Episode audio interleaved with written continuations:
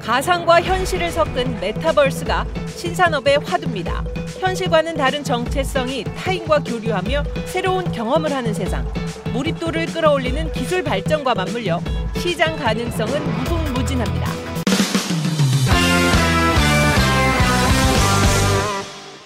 산업계, 증권가, 뭐 그에 따른 투자자들 앞다퉈서 메타버스를 주목하고 있는데요. 오늘 친절하게 이게 뭔지 파헤쳐 드리겠습니다. 한송 기자 안녕하세요. 네, 안녕하세요. 음. 전문가나 관련 업계는 이미 너무나 잘 알겠지만 사실 대중의 관심을 부른 거는 며칠 안 됐어요. 미국 로블록스의 상장이었죠. 그죠? 네. 시가총액이 지금 43조 원까지 어떻습니까? 쿠팡 100조 나오고 뭐 그래서 이제 40조가 아무렇지도 않게 느껴지기도 하는데 사실. 시가총액이 43조라 그러면은 우리나라 현대차 시가총액이 네, 한 40조 대 후반 정도 됩니다. 그러니까 상장하자마자 한 번에 그렇죠. 이 정도 규모에 올라가는 게임이에요. 기본적으로 로블록스가 작년에 제가 1년 동안 미국에 가 있을 때 음. 아이가 이제 초등학생이었는데 네. 주변에 로블록스를 안 하는 애가 없다라고 오. 얘기를 했었어요. 그리고 애들이 따라 그 좋아하는 유튜브 컨텐츠를 따라가다 보면 음. 로블록스를 도저히 피해갈 수가 음. 없다. 로블록스가 그만큼 컨텐츠가 유튜브에서 많이 만들어지고 음. 아이들이 많이 본다라고 하는 건데 음.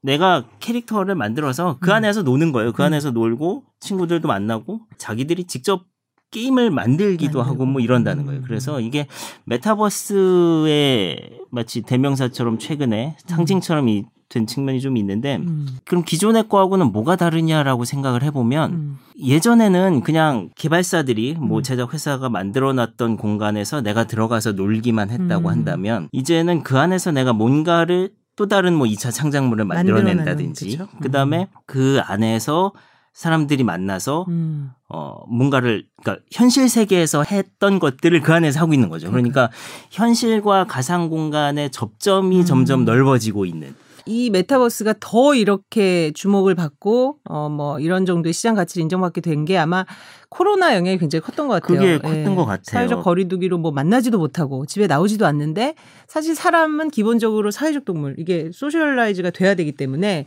이런 공간에서라도 하는 거죠, 그죠?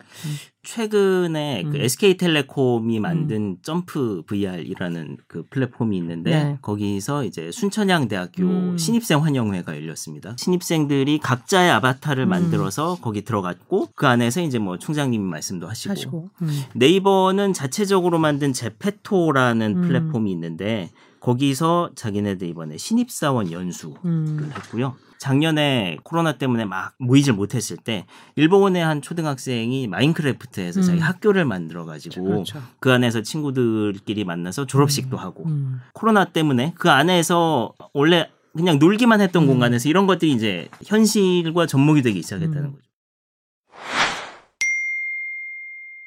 기성세대들은 어 그러면 가상과 현실을 헷갈리면 어떡하지 하지만 나와서 나는 어 거기에 있어야 되는데 뭐 이런 느낌을 갖는 것 같진 않아요. 어떤 형태 어느 정도 몰입을 했느냐에 따라서 그건 물론 다를 수 있겠죠. 음. 제가 좀 전에 제페토를 음. 저도 이제 해봐야 되니까 제페토를 어, 제페토 해보고 엄청나요. 2억 명이에요 가입자가. 해외 이용자가 1억 9천만 네. 명쯤 된답니다. 거기서 보면 아바타를 이렇게 막 만들어서 꾸며요. 아바타를 음. 꾸미고 거기서 인스타그램 우리가 하듯이 음. 가상의 아바타를 가지고 SNS를 꾸미는 거죠. 거기서 사람들끼리 다이렉트 메시지를 주고받고 음. 뭐 팔로우를 하고 뭐, 뭐 그래서 또 옷을 사고 그러다 보니까 구찌나 이런 데들은 거기에다가 또 이제 저 맞습니다. 관을 만들고 구찌 굉장히... 가방이 한 음. 3, 4천 원 정도. 3, 4천 원. 음.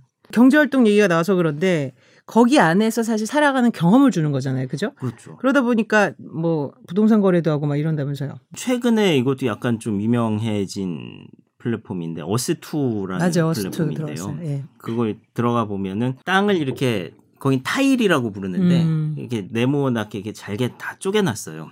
특이한 LH 직원들 음. 모양 지분 쪼개기 한 것처럼 아주 가늘게 잘 쪼개놨는데 네.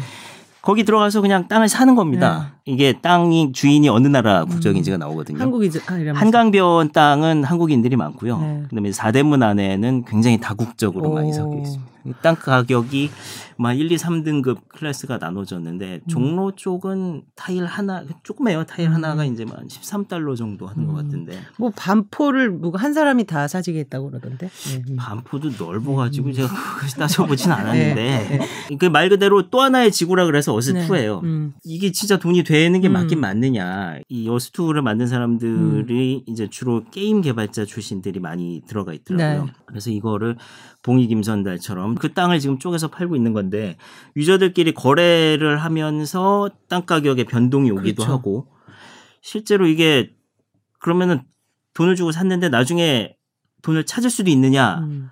대해서는 그동안 사실 약간 논란이 있었는데 음. 이게 뭐 출금을 하려 그랬더니 너무 오래 걸린다 이게 되는 게 음. 맞냐 그랬는데 어제 개발자들이 공지를 했는데 이번 음. 주 중으로 출금 서비스를 본격적으로 런칭을 하겠다.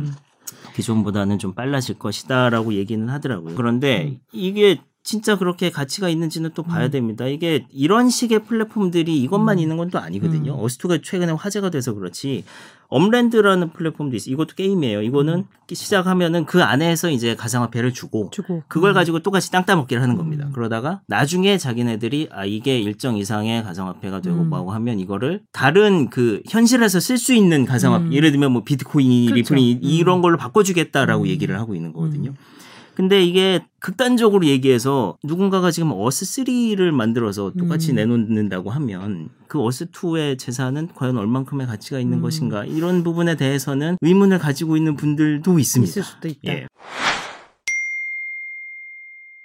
그래서 요것을 많이 하는 게 이제 그 Z세대다. 메타버스 이용자라든지 수요층이 주로 실제로 그렇게 어린 계층인가요? 일단 기존의 메타버스가 음. 게임을 기반으로 해서 이제 확 커진 거는 맞기는 맞아요. 맞아요. 네. 그게 여러 가지 좀 유리한 요소들이 있어요. 음. 게임은 일단 한 번 하면은 오래 할 수 있습니다. 음. 구독자 수도 중요하지만 실제로는 음. 그만큼 중요한 게 이게 사람들이 그러면은 몇 시간이나 이 앱을 쓰느냐 맞습니다. 이게 중요하잖아요. 이게 왜냐하면 그 안에서의 앞으로의 그 확장의 가능성 때문에 음. 그렇거든요. 게임을 하면 음. 그 안에서 일단 제작사들이 만들어 놓은 컨텐츠를 소비를 하기도 하겠지만 음.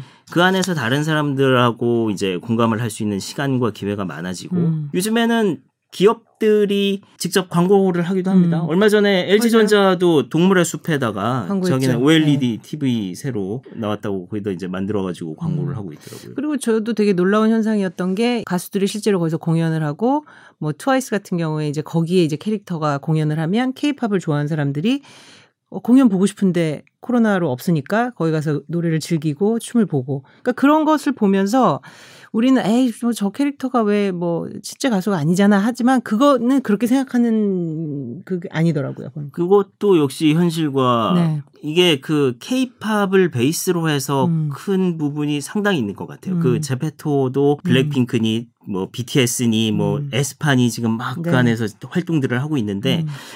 이 팬들이 유입이 된 게 상당히 좀 큰것 음, 같고 그래서 좀. 빅히트나 뭐 YG 이런 데들이 지금 네. 저 네이버 제트에 50억, 70억 예. 투자를 하고 있는 거잖아요. 음. 이게 음악이나 그런 음. 영상물처럼 디지털화 할 수 있는 콘텐츠는 음. 그 메타버스 안에서 독립적인 상품으로서의 가치를 만들어내기가 그쵸. 상당히 좀 쉬운 환경인 거죠. 결국은 이런 상상을 현실화시킬 수 있는 어떤 VR, AR 기기, 기술 또 그에 수반되는 통신 속도 이런 것들이 사실 따라와 줬기 때문에 가능한 거죠. 아 그렇죠. 그게 음. 결정적인 음. 계기가 됐습니다. 네. 사실 메타버스 산업이라고 하는 음. 게 우리가 최근에 비트코인 얘기 저희 방송에서도 많이 다루고 있습니다만은 네. 비트코인 가격이 뛰면서 그 그래픽 카드 만드는 음. 엔비디아의 음. 주가가 그렇게 뛰었다는 거 아니에요. 그렇죠? 그러니까 네. 이 메타버스 산업이 기본적으로 자리를 잡으려면 음. 대용량의 데이터를 처리할 수 있는 서버 문제부터 시작해서 음. 어떤 장비를 가지고 메타버스에 음. 접속할 것이냐. 음. 그러니까 지금은 뭐 쉽게 생각하면 스마트폰이라든가 아니면은 뭐 흔히 아는 이렇게 쓰는 그렇죠. 글라스 형태 뭐 VR 장비라든가 그다음에 어떤 메타버스에 접속할 음, 것이냐, 음. 이 로블록스냐, 제페토냐, 음. 뭐 포트나이트냐, 음. 플랫폼에 대한 전쟁. 그 다음에 메타버스 안에서 어떤 콘텐츠를 가지고 음. 돈을 벌 것이냐. 이게 뭐 엔터테인먼트가 될 수도 있고 아이템이 될 수도 있고 음. 이런 식으로 이 다양한 차원에서 플랫폼을 선점하기 위한 경쟁이 지금 굉장히 치열하게 벌어지고 있다. 네. 실제로 그런 분위기가 어떤 주식시장이라든지 요새 뭐 메타버스 관련주 뭐 이런 것들도 분류가 된다는데 뭐 어떤 업종들이 주로 이거에 관련이 있을까요? 그러면 뭐 지금 말씀드렸던 음. 부분들이죠. 네. 아, 정말 기초적으로 생각하면 통신 장비라든가 음. 서버에 관한 부분들부터 해서 접속 장비를 만드는 음. 회사들. 음. 최근에 뭐 페이스북의 오큘러스 같은 것들은 네, 네. 출시되면 뭐 1만 대가 바로 팔려 나간다고 하는데 네. 오큘러스는 상당히 이게 가격도 한 299 정도로 굉장히 떨어뜨렸던데 그거 말고도 이제 좀 더 근본적으로 그 안에 들어가는 기술들을 만드는 음. 회사들이 있어요. 나스닥에도 네. 있고. 우리가 참 미국이나 이런 데 비해서 좀 늦어졌나 했는데 생각해 보니까 우리가 메타버스의 원조다. 이게 말이 되더라고요. 제가 보니까 기억하시겠지만 싸이월드가 있잖아요. 싸이월드가 사실 미니홈피가 일종의 그, 그 가상 공간이죠. 그것의 아바타, 나를 하나의 캐릭터를 설정하고 도토리가 이제 가상화폐잖아요. 도토리로 거래를 하고. 뭐 메타버스라는 말이 만들어진 거는 뭐 더 전이라고는 합니다. 뭐 90년대 음. 무슨 소설에 나왔다고 하는데 초기 형태의 메타버스는 네. 싸이월드에서 상당히 좀 찾아볼 수 있는 것 같아요. 그렇죠. 컨셉 자체가 있어요. 그죠? 나를 달 미니미를 음. 만들고 뭐 거기서 나온 아이템을 음. 꾸미고 파도를 타고 들어가서 일촌을 맺고 뭐 네. 친구를 하고 하는 이 기본적인 시스템들이. 근데 음. 그들이 만들어 놓은 컨텐츠만 우리가 들어가서 돈을 쓰기만 했다면 음. 이제는 그 안에 들어가서 유저들이 직접 뭔가 독립적인 그쵸. 경제 네. 활동을 네. 할수 있다는 그 부분이 큰 것 같아요. 그래서 네. 싸이월드 Z라고 음, 이번에 이제 다시 만든다고 하는데 거기도 Z를 네. 그 제페토 만든 데도 이름이 네이버 Z거든요. 음. 그러니까 Z 세대를 겨냥한다는 것 같아요. 그래서 저는 진짜 어그 싸이월드가 원조다 누가 이런 얘기를 하니까 약간 무릎을 친 게 그 컨셉은 있는데 말씀하신 대로 너무 선견지명이 이제 빨랐다 이런 아쉬움이 있지만 지금 다시 이제 서비스를 하겠다고 하니 이 메타버스 이 분위기하고 맞물려서 뭔가 좀 성과를 낼지 그것도 한번 지켜볼 문제라고 생각을 합니다. 아, 오늘 전 세계 화두로 떠오르고 있는 메타버스에 관해서 도대체 이게 뭐고 어떤 업계가 움직이고 있고 향후 전망은 어떨지 우리 한승우 기자와 다뤄봤습니다. 고맙습니다. 네.